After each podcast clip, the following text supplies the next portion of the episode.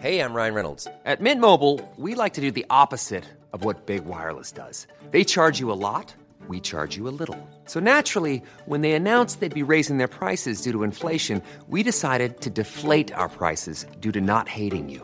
That's right. We're cutting the price of Mint Unlimited from $30 a month to just $15 a month. Give it a try at mintmobile.com slash switch. $45 upfront for three months plus taxes and fees. Promo rate for new customers for limited time. Unlimited more than 40 gigabytes per month. Slows. Full terms at mintmobile.com. Tarde a tarde, lo que necesitas saber de forma ligera, con un tono accesible. Solórzano, el referente informativo.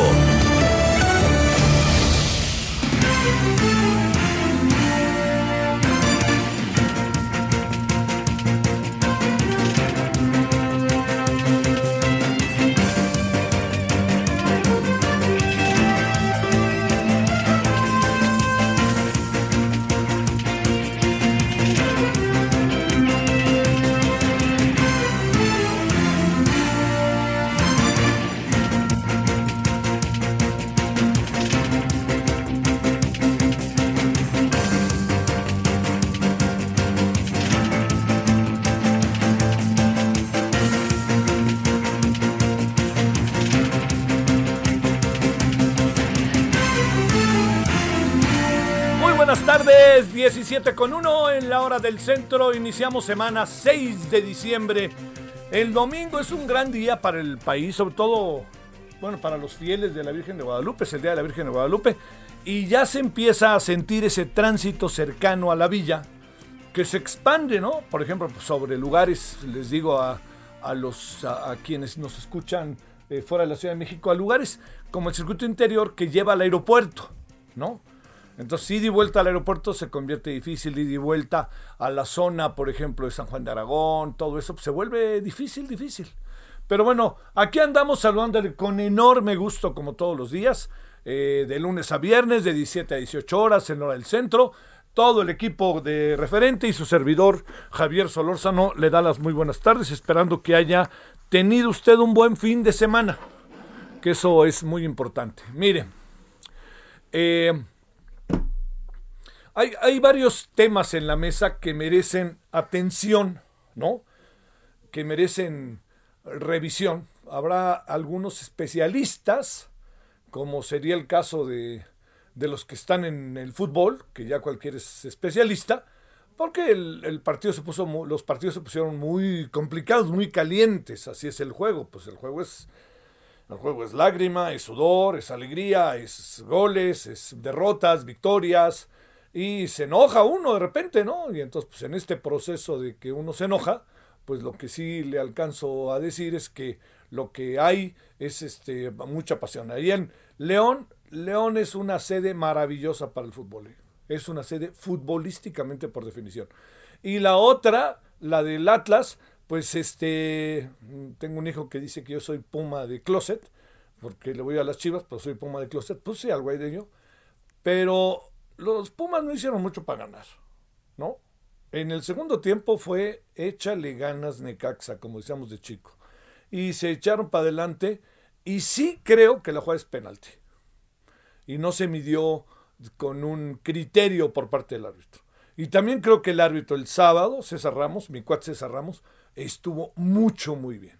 Así se lo digo. Creo que estuvo mucho, mucho, muy bien César Ramos este, en, un partido tan, pero tan, tan, tan, tan complicado como fue el de León contra Tigres. Y este, le quiero decir, eh, mire, se ve, usted va decir, bueno, ¿y este por qué empezó con el fútbol? Pues por, por varias razones, le voy a decir una razón. Porque se firmó un acuerdo entre Fox y TV Azteca para la comercialización de los contenidos de Fox. Entonces, este, pues esto no creo que sea una gran decisión. Este, más bien no, creo que es una decisión. La última vez que alguien firmó, o sea, se, TV Azteca, un criterio de comercialización lo hizo con el Canal 40 y Javier Moreno Valle anda en Houston esperando que no lo vayan a meter a la cárcel, ¿no? Porque bueno, parece que ya pasó. ¿Y sabe qué fue lo que pidió nada más el señor Salinas? Nada más, nada más, comercialicemos. Es lo único que vamos a hacer con el Canal 40. Nosotros lo comercializamos. Si usted no lo sabía, Canal 40 originalmente no era de TV Azteca. Era de un señor que se llama Javier Moreno Valle que le echó ganas, ¿eh? que le echó muchas ganas. Entonces, ¿van a hacer lo mismo? Cuidado, señores de Fox. Pero fíjese que también pienso en cómo un grupo como el de Jesús Martínez lo que trató de hacer es crear condiciones absolutamente nuevas en el fútbol y acabar con el duopolio Televisa TV Azteca del fútbol, ¿no? Y entonces, pues hicieron lo que pudieron, ¿no? Y no, y se la jugaron yéndose a Fox. Y ahí transmitían los partidos y los veía casi nadie, ¿no? Eso decían, pues no era tan cierto. Pero todo esto se lo planteo porque eh, esto puede significar que de nuevo tengan que acatar si no surja una competitividad real en la transmisión del fútbol, en la transmisión de todas estas cosas. Bueno, ya lo dejo en la mesa con preocupación porque lo que ha hecho el grupo Pachuca es una cosa formidable. Lo que ha hecho en León es formidable. Jesús Chico, ahí tiene a su equipo siempre en donde debe estar. Eh, sea las instalaciones, la Universidad del Fútbol, todo eso es muy importante como para que, la verdad, ¿eh? como para que, yo le diría que es ya lo quisiera el Manchester City. Ah, ja, ja, ya lo quisiera el Manchester City, se lo digo porque lo conozco. Así que es una cosa sensacional lo que están haciendo en Pachuca y León. Y ojalá, ojalá, ojalá no caigamos en esos terrenos en donde ahora otra vez viene desde arriba la decisión y que el fútbol lo transmite Televisa o TV Azteca. Surjan, a ver, empresarios, y es bien, empresarios, jueguensela, hombre. Porque lo que va a acabar pasando es que un empresario de Estados Unidos va a venir a México y dice yo compro los derechos y lo va a transmitir allá y a ver cómo le hacemos para transmitirlo acá, ¿no? Su, jueguense el tiro, hombre. Lo vale, lo vale.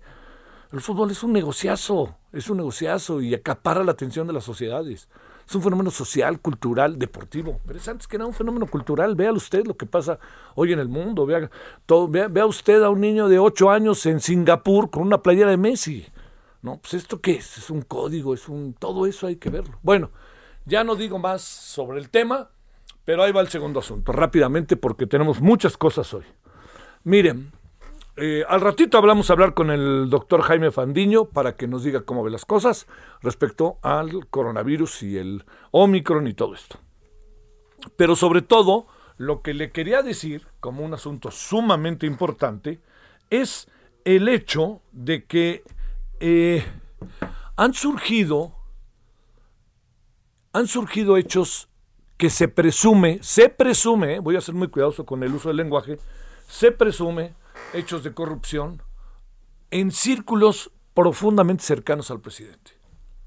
A ver, este, primero, toda esta discusión, como que el presidente dice que se van a hacer 45 minutos, etcétera, oigan, por favor, por favor, también, ya no le anden mentando a la madre al presidente de todas, todas, es un simulador en el que iba.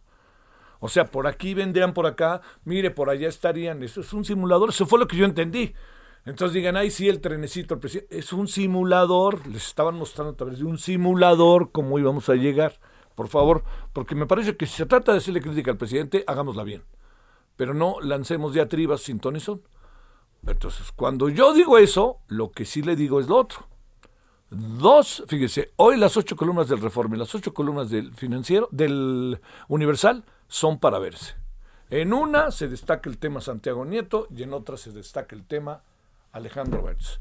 Alejandro Berz hoy fue a la Cámara de Diputados eh, casi encerrado, a puerta cerrada. No nos enteramos qué dijo, ¿no? Que, nos, que no fuera Lorenzo Córdoba, ¿eh? pero puf, encerrado, no sabemos ni qué dijo, ni qué pasó. Así. Fue una comparecencia verdaderamente de pechito. ¿Vale la pena, pregunto, para un país como el nuestro? Una, una de esta, una fiscalía, una fiscalía que ha estado en el centro de muchas eh, diferentes circunstancias. ¿Vale la pena, pregunto, que sea tan cerrada como lo estuvo? Bueno, esa es una. Dos, que este es el otro asunto que habrá que revisar. En ambos casos son personas que llevan tres años, si hasta más, en el círculo cercano del, del presidente. Por más que me digan que el fiscal, la fiscalía es autónoma, etcétera, yo lo único que le digo es que esa fiscalía autónoma o no, ha estado muy cerca del presidente. Entonces, cada vez que entraba el señor Santiago Nieto, en el caso de la UIF, por los pasillos, pasaba por los pasillos del legislativo, a la hora de una votación, los volteaban los legisladores a ver qué les podía pasar. Bueno, Todo esto se lo cuento porque son dos, son dos asuntos en donde se presume la corrupción.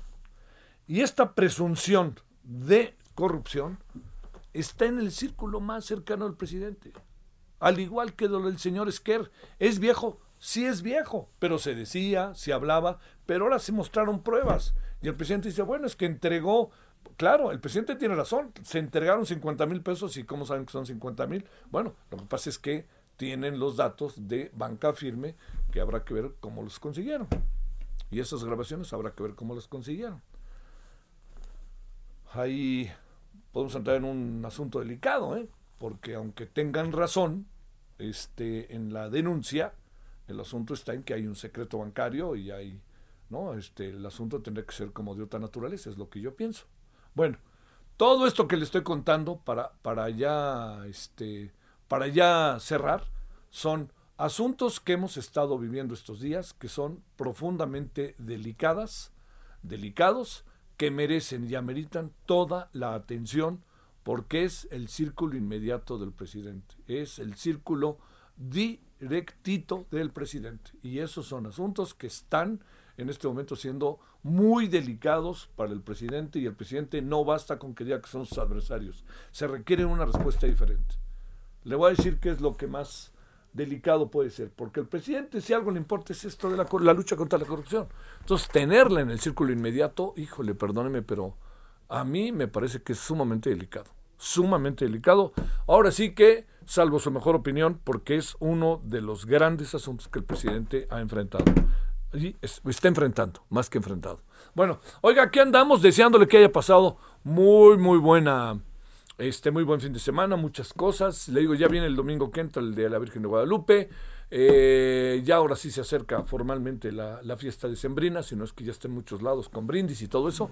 Y yo le deseo que tenga una muy buena semana. Entonces, si le parece, pues vamos empezando con los asuntos que tenemos esta tarde de día lunes 6 de diciembre. Solórzano, el referente informativo.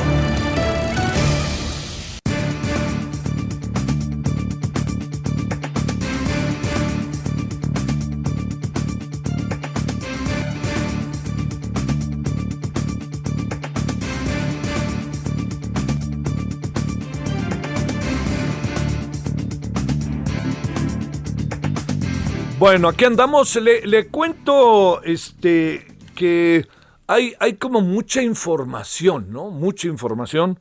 Y yo diría que, que este, tengamos lo que más este, se pueda, ¿no? De, de, de, que nosotros podamos tener eh, toda, la información de tal manera clara y precisa para actuar, ¿no? Para actuar.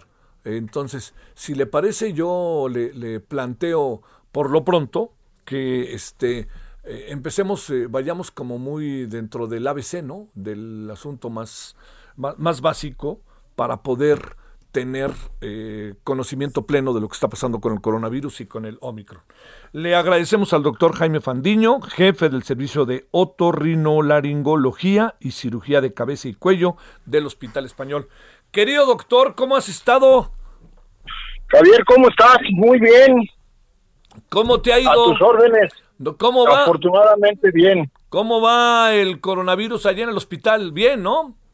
Mira, muy bien, estamos llevando el periodo lo más a la baja que hemos estado y afortunadamente estables a la baja. Eso es una buena noticia. A ver, ¿qué cara le ponemos al Omicron o cómo lo definimos después de que se llenaron los estadios el fin de semana, que el presidente llenó el Zócalo el fin de semana y que el domingo que entras viene llegando la Guadalupana.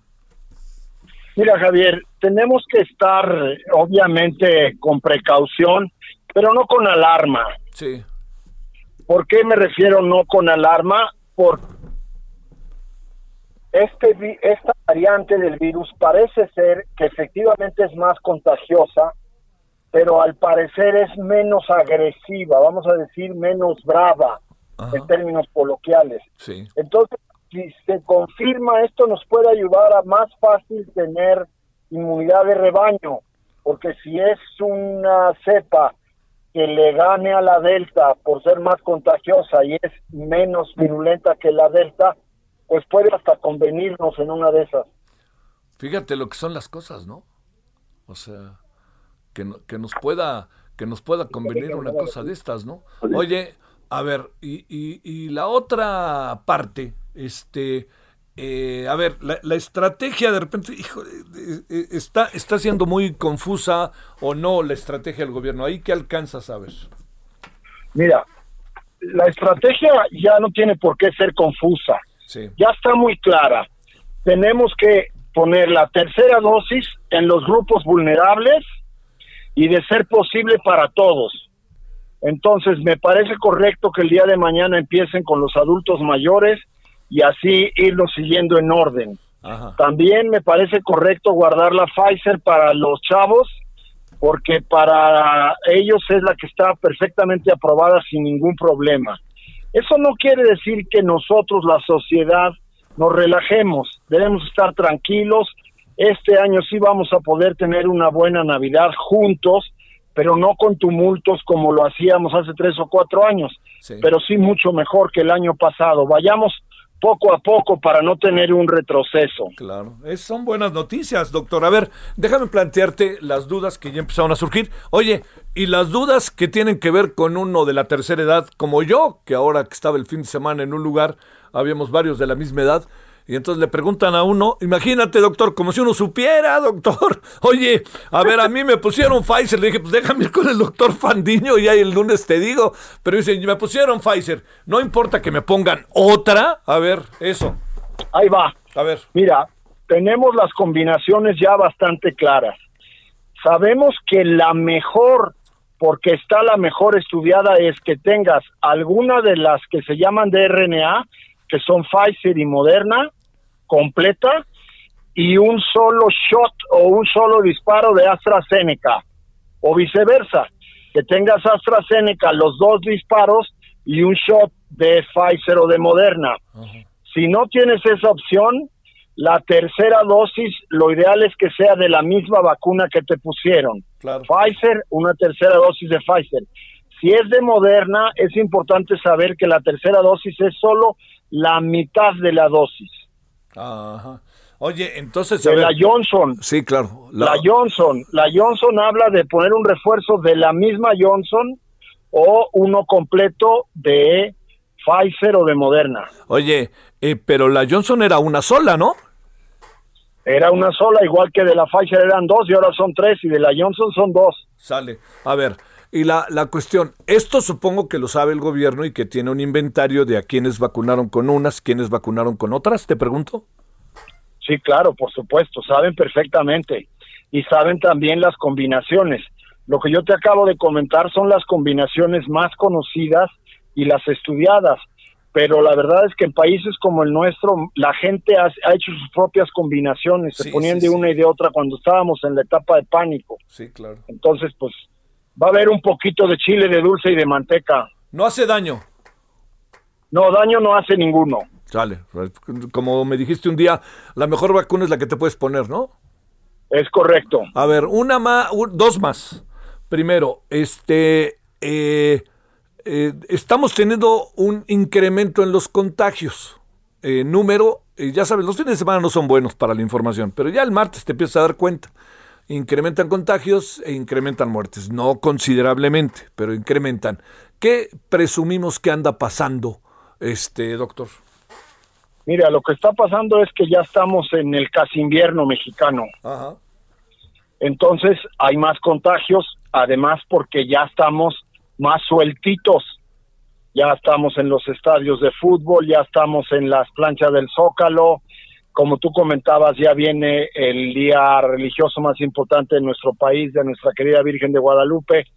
Entonces, eso es lo que está pasando. Todavía no sabemos cuántos casos de Omicron tenemos en México. También tenemos que decir que el incremento que está habiendo en contagios tampoco es importante, está muy discreto. Muy bien. Bueno, absolutamente nada que ver de cómo estábamos el año pasado. Sí, Sí, no, hombre, ¿no? O a principio de año incluso, ¿no? No, bueno, a principios Sí. de año fue negro, fue un enero negro. Sí, sí. Oye, a ver, la otra es, este, eh, deberíamos de cambiar, doctor, la estrategia de entrada al país, porque Estados Unidos ahora para entrar te exige prueba negativa con menos de 24 horas.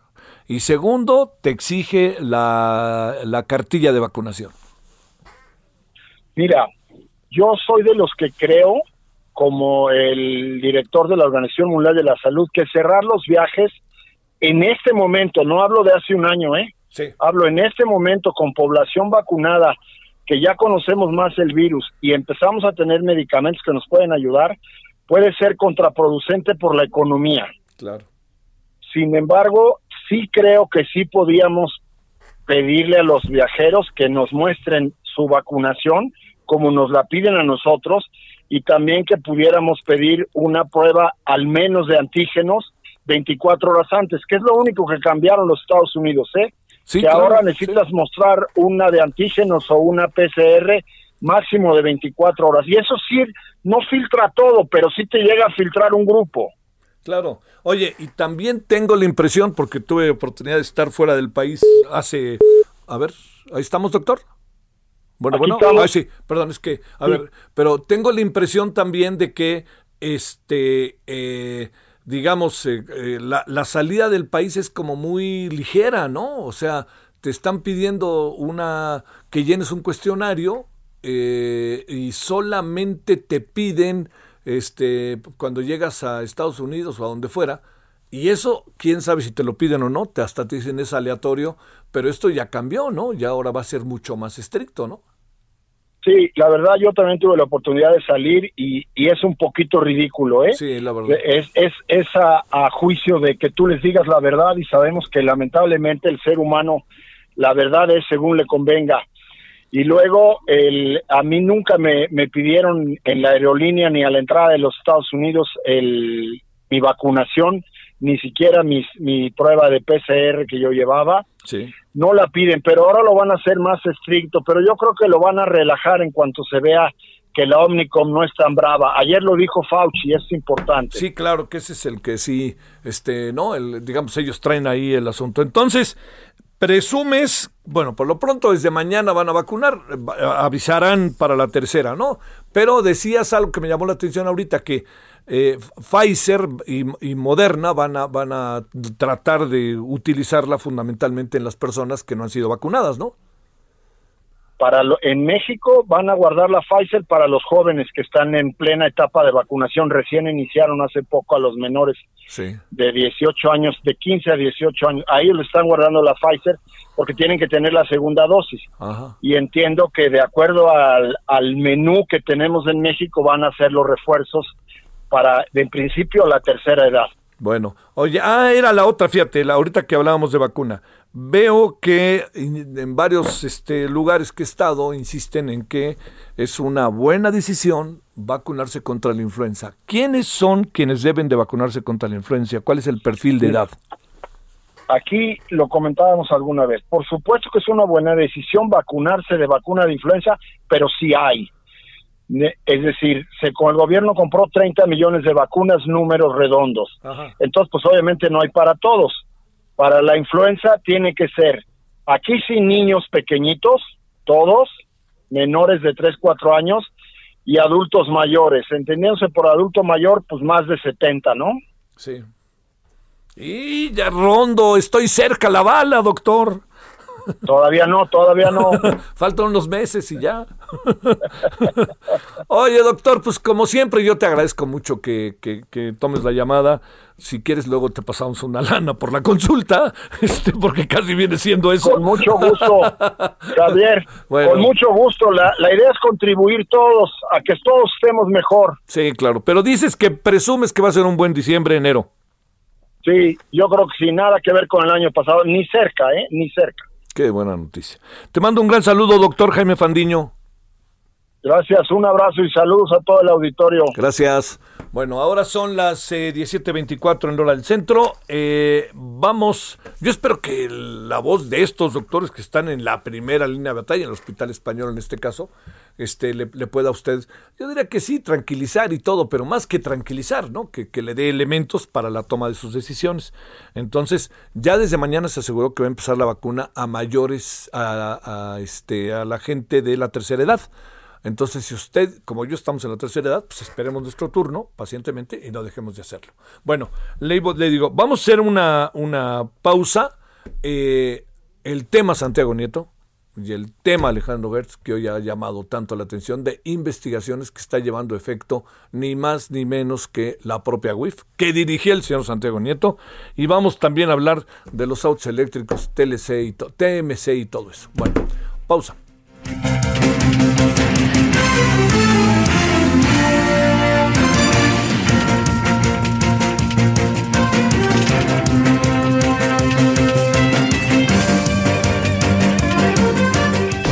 El referente informativo regresa luego de una pausa.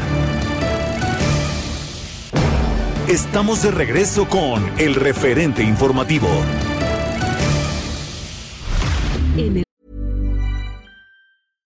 This podcast is brought to you by eHarmony, the dating app to find someone you can be yourself with. Why doesn't eHarmony allow copy and paste in first messages? Because you are unique, and your conversations should reflect that. eHarmony wants you to find someone who will get you. How are you going to know who gets you? If people send you the same generic conversation starters, they message everyone else. Conversations that actually help you get to know each other. Imagine that. Get who gets you on eHarmony. Sign up today. El referente informativo le presentamos información relevante. La Ciudad de México duplicará puntos del alcoholímetro durante la temporada de fin de año, asegura Omar García Harfuch. Homicidio doloso bajó a la mitad en la Ciudad de México, asegura Claudia Sheinbaum. Damnificados de Tula denuncian retrasos en apoyos para recuperación. Llegan 1.8 millones de dosis de AstraZeneca a México. El presidente López Obrador visitará los estados con más homicidios y con mayor índice delictivo. Papa Francisco critica a gobiernos por su manejo de migrantes. Secretaría de Hacienda y Crédito Público lanza estrategia de apoyo para Pemex. Gobierno de Sinaloa gestionará créditos para cumplir compromisos laborales con sus trabajadores. Avalan en comisiones prohibición de corridas de toros en la Ciudad de México.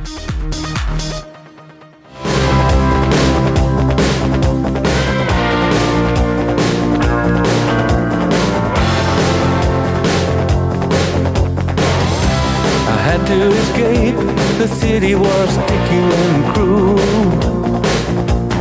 Maybe I should have called you first, but I was dying to get to you. I was dreaming while I drove the long straight road ahead. Uh huh, yeah. Could taste your sweet kisses, your arms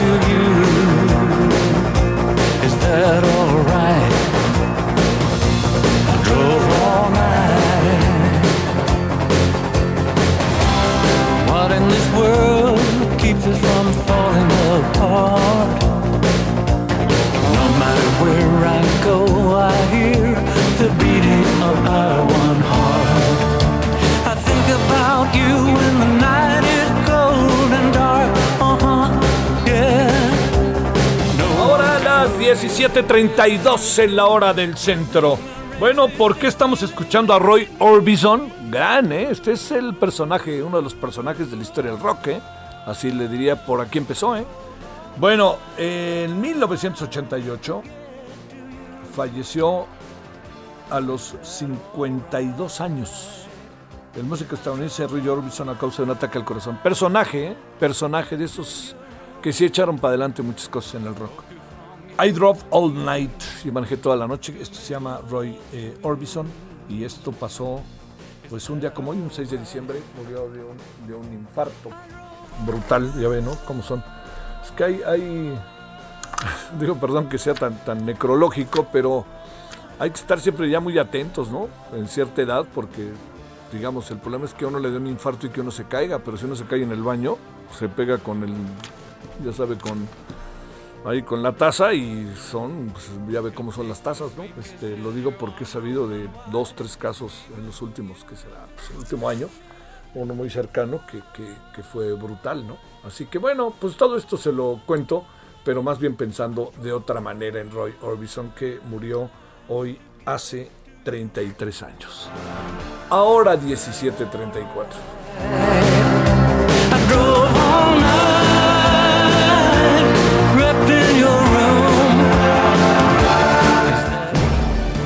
Solórzano, el referente informativo.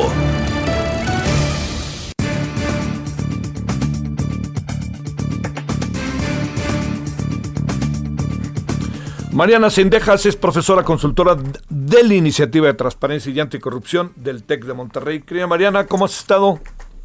Muy bien, muchas gracias. Aquí con un poquito de frío, pero encantada de participar en tu programa y con tu sin auditorio. Muy feliz. No, no me digas que ya les llegó el frío allá a Monterrey.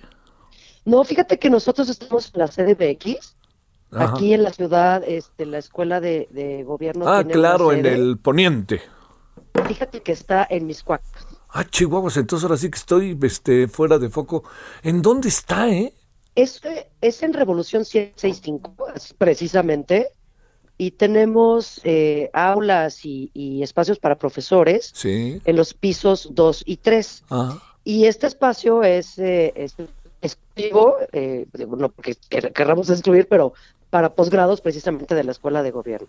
sí. Entonces, pues ahí estamos este, a las órdenes de todos, por supuesto. Bueno, pues qué bueno. No sé por qué andaba en la idea de que esta unidad en particular, lo que sean, estaba ya en tierra regia, pero veo que no. No, la, la de, la de Monterrey es una cosa impresionante, ¿no? Sí. Nosotros este, eh, eh, arrancamos pininos con, con la Escuela de Gobierno, su, su sede este, propia acá, Sí. en 2019, y pues esperamos obviamente este, poder crecer en un futuro, ¿no? Sí, claro. Sí, la de Monterrey la conozco, ¿eh? La, digamos, bueno, todo el campus del TEC es una cosa impresionante, ¿no? Eso sí. Bueno, Efectivamente. a ver, Mariana, con qué, a ver, a ver, tratemos como de construir, ¿no? Este, a ver, ¿ante qué estamos? Yo decía hoy que, me incluso lo escribí ahí en La Razón, que lo inquietante de lo que está pasando es que pareciera que el- la, la corrupción anda acercando al presidente, ¿no? No, no la tiene a, no, no la tiene a este a 100 kilómetros de distancia, ¿no? La tiene ahora sí que en Pues su en su propio entorno, gabi- ¿no? en su propio gabinete, ¿no?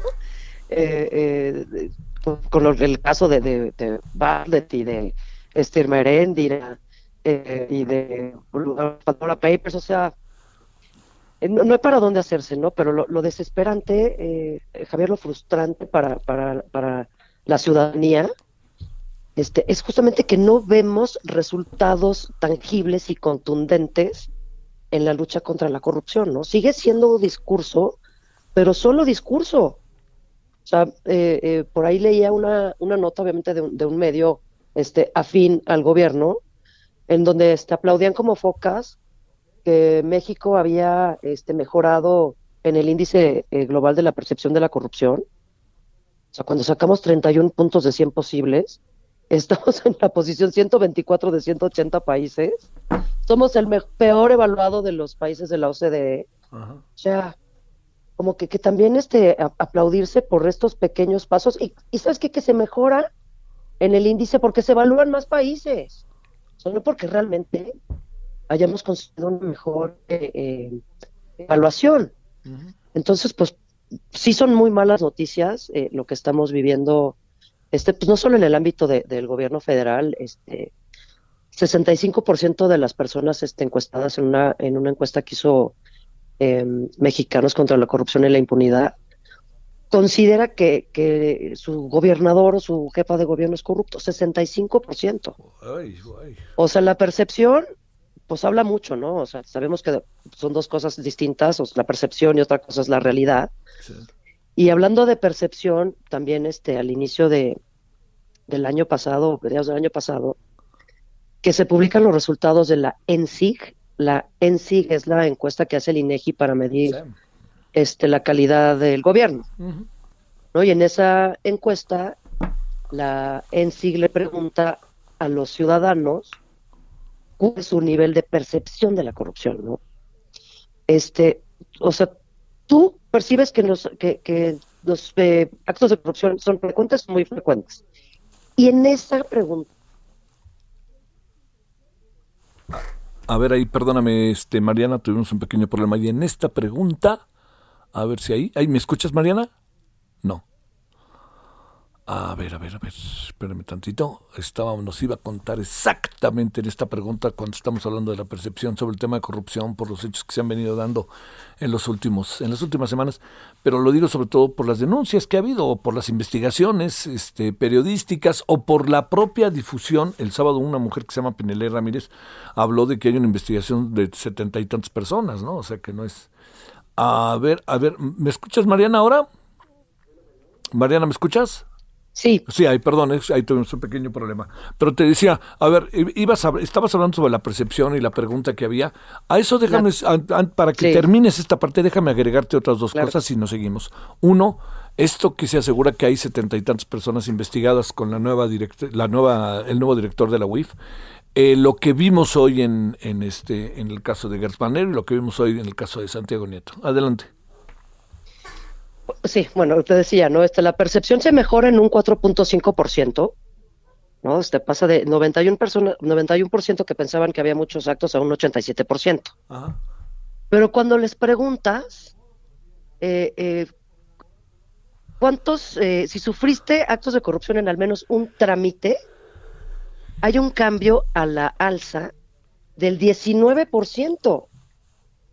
O sea, no es una cosa menor, o sea, es un casi un 20% de aumento de personas que dijeron haber sido víctimas de corrupción en al menos un trámite gubernamental. ¿No? Entonces, la percepción mejora, pero la, ta- la tasa de victimización, o sea, el real acto, hecho de corrupción, aumenta. ¿No? Entonces, pues sí es importante, evidentemente, el discurso, ¿no? Y, y muchos eh, eh, mexicanas y mexicanos están eh, satisfechos y conformes con la actuación que ha tenido el presidente en este sentido, porque eso es lo que escuchan todo el tiempo de él, ¿no? Pero nadie se pone realmente este, a investigar pues, cuántas sentencias condenatorias ha obtenido la Fiscalía Anticorrupción del Gobierno Federal. Ninguna. Cero. ¿Qué piensas de esto que apareció el sábado también en un artículo en donde de una mujer que se llama Penelé Ramírez que asegura que, bueno, además nadie le ha dicho que no, eh, por cierto, que setenta y tantas personas están siendo investigadas. Luego vemos hoy lo que es la investigación sobre el señor Gertz Manero, vemos la investigación sobre el señor Santiago Nieto. El señor Santiago Nieto dice una cosa que dice, bueno, yo estoy endeudadísimo, etcétera. Cuesta trabajo creer todo eso, pero a ver, pues reflexionemos sobre eso. Más bien reflexiona, querida Mariana. No, claro, mira, eh, eh, pues obviamente lo- las eh, propiedades que dicen que, que está comprando, pues por ahí también dice la misma nota que tendrían que estar pagando casi 300 mil pesos al mes de créditos. Pues es un dineral. Este, y ahora que se quedó sin chamba, pues menos, ¿no? Yo no sé. Este, No, y además supone que... no puede trabajar en ningún lado, ¿no? Como durante 10 años o algo así, ¿no? Exacto, ¿no? Este, el, e- esa, ese artículo tan simpático que está en la ley de austeridad republicana, pues también le cuarta los derechos a, a todos los profesionales. Tú imagínate que seas un profesionista tan especializado, por ejemplo, este, en el Instituto de la Propiedad Intelectual, en el INPI, Sí. y que termina el sexenio, este, te corren, ¿no? Porque nadie respeta el servicio civil de carrera tampoco en esta, en este país, o sea, no existe. Y, de- y tienes que estar 10 años sin poder trabajar en el sector. O sea, pues, entonces, ¿qué vas a hacer? Te vas a tener que echar una especialidad en laboral porque en propiedad intelectual no lo vas a poder hacer. Sí. O sea, creo que esa este y otras, ¿no? De las de las decisiones que ha tomado este gobierno. Hablemos, por ejemplo, del último acuerdo que publicó el presidente que causó tanta polémica, este, declarando a todas sus obras eh, como de seguridad este nacional. Pues sí, tú también, o sea, lo que lo que estamos viendo eh, eh, y pues sí con cierta alarma, ¿no? Desde la sociedad civil, desde pues, la academia, los estudiantes, es cómo en, en vez de fortalecerse a las instituciones, este, para que sean verdaderos este, ejemplos del Estado de Derecho, pues se van debilitando, ¿no? Y todavía él mismo lo dice tan, tan tranquilo y con la mano en la cintura, pues es para agilizar trámites. Oye, pero si los trámites tienen una razón de ser, ¿no? Claro. O sea, las, las normas y los procedimientos están escritos por algo. ¿no? Y a mí, pues temas que me preocupan muchísimo de ese acuerdo, pues son todas las los permisos que se tienen que obtener en materia ambiental y, y otros, pues se los van a pasar por el arco del triunfo. Entonces, pues sí, sí es, sí, sí es muy preocupante, este, bueno, el caso de Gertz, o sea, fiscal, más fiscal a modo que eso no puede haber, Sí. ¿Verdad? Y luego con Se este lío que trae con su familia que no alcanza de estar suficientemente claro, me lo parece. Pues sí, o sea, ahí en, eh, que si la, la metió a la cárcel, que si no la metió a la cárcel, este, y, y yo también me pregunto aquí, o sea, si está plagado toda esta situación de, de, de tantas irregularidades, este, ¿qué está pasando también con la actuación del Poder Judicial? ¿O en dónde están esos, eh, pues esos recursos que ha emprendido también la familia, ¿no? O sea, entonces tú te das cuenta también de qué, vulnerable, qué vulnerables somos ante personas tan poderosas, ¿no? Y, y qué, eh, con qué disparidad se toman las decisiones en este país ante casos, eh, pues, al menos eh, a ojos similares. Pen- Pensemos en el caso de Lozoya, que bueno, ya ahorita está tras las rejas, versus el caso de Rosario Robles, ¿no? Sea, en, el, caso de Rosario Robles, ella este, fue y se presentó voluntariamente a una audiencia y para adentro, ¿no? Sí, sí, sí. sí, sí, Y en cambio Lozoya, o sea, no pisó este los juzgados, digo, hasta creo que esta última vez, ¿no? Porque también cuando llegó, este, que, que ay, que pues, eh, está muy este, malito y tiene anemia, y entonces creo que no fue a, uno- a dar a uno de los hospitales Ángeles. Obviamente no fue a, a tratarse ni al Seguro Social ni al ISTE, ¿verdad? Ujú.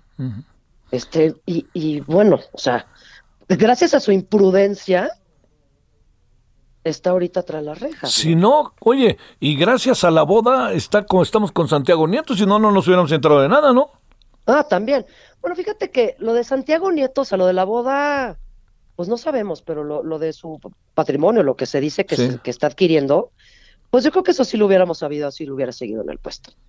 Eh, porque ya sabes que pues hay, hay periodistas eh, y académicos y etcétera, etcétera, que están aferrados en, en, en combatir a la 4T, que no es cierto, ¿no? O sea, estas organizaciones que tanto eh, desprecia el presidente López Obrador han sido críticas con su gobierno y con todos los gobiernos, con todos, eh, y con de- de todos los partidos y con gente de todos los colores, y lo que se busca precisamente es que se respete la ley y no se dispendien los recursos públicos, y estas organizaciones nacen precisamente con ese fin, ¿no? Sí. Y tan enojado está el presidente, pues que ya hasta le mandó una carta diplomática al gobierno de los Estados Unidos para pedirle que no dé financiamiento a estas este, organizaciones golpeadoras de su gobierno y que quieren evidentemente atacar la cuarta transformación que está limpia de corrupción, ¿no?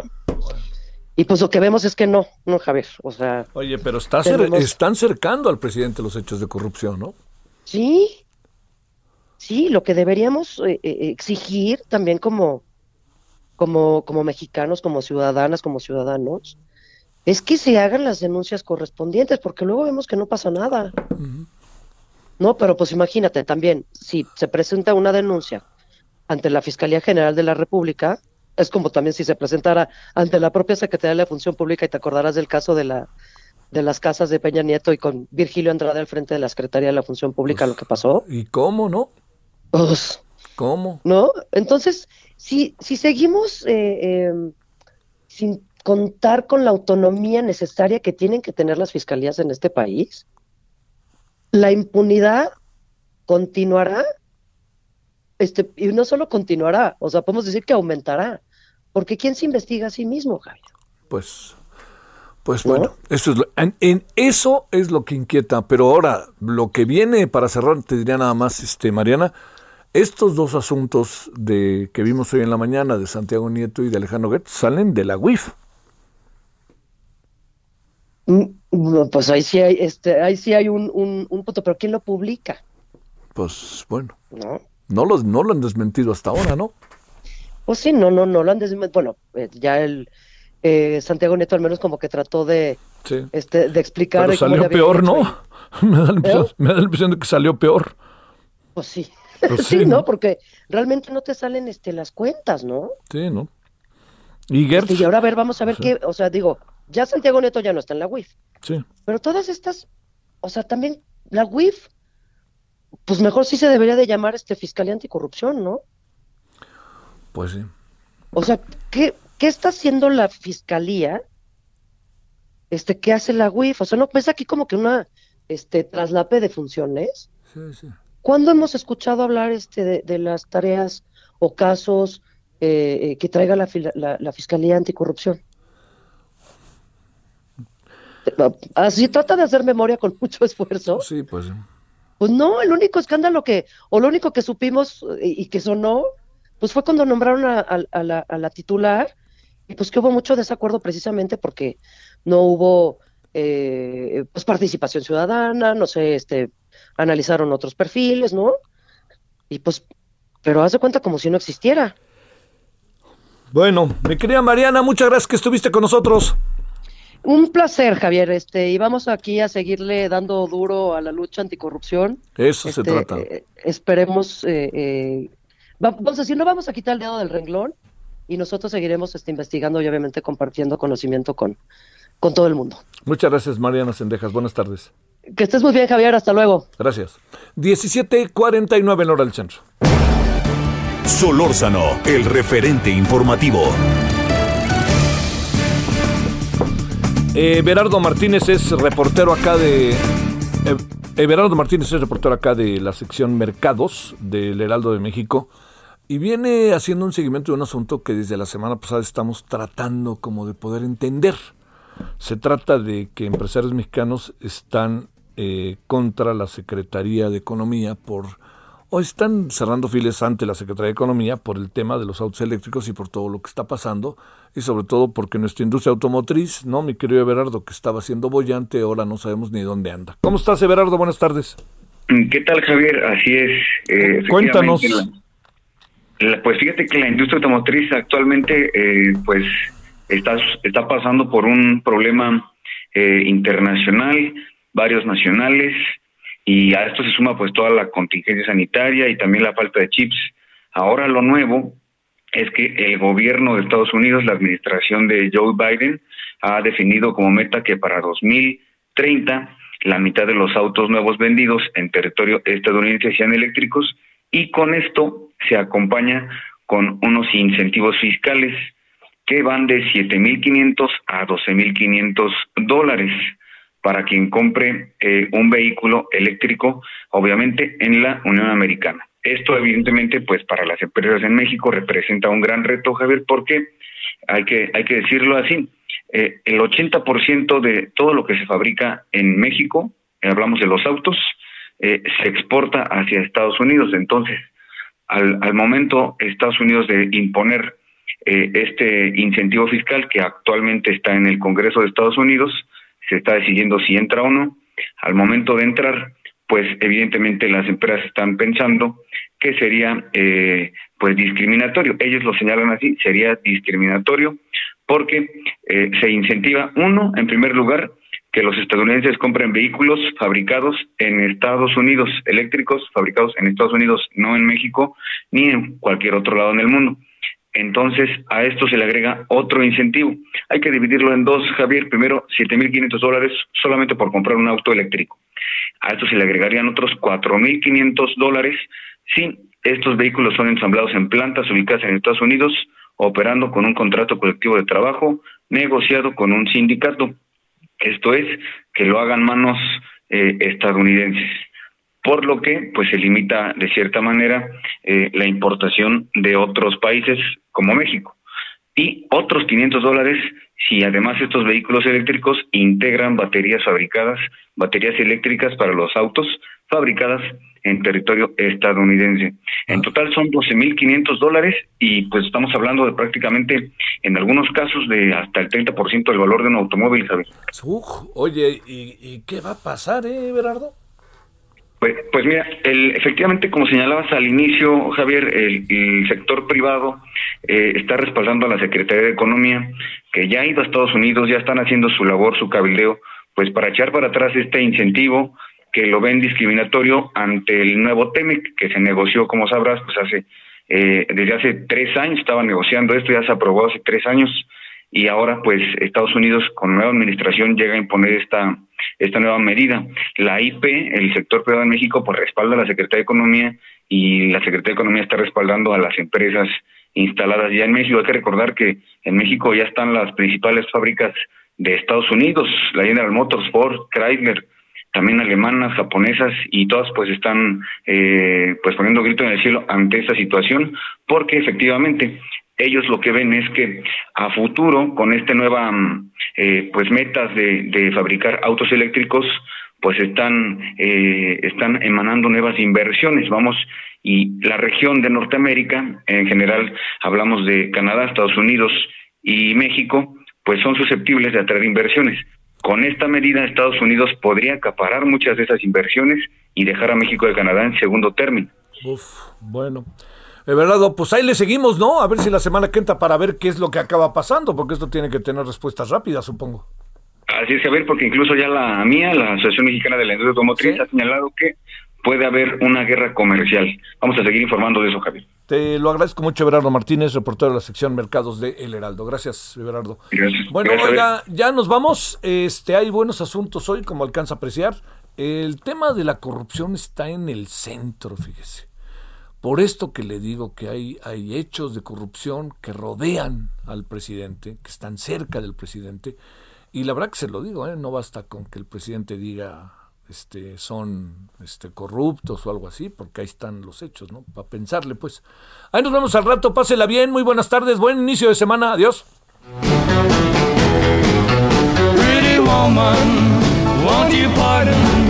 Hasta aquí, Solórzano, el referente informativo.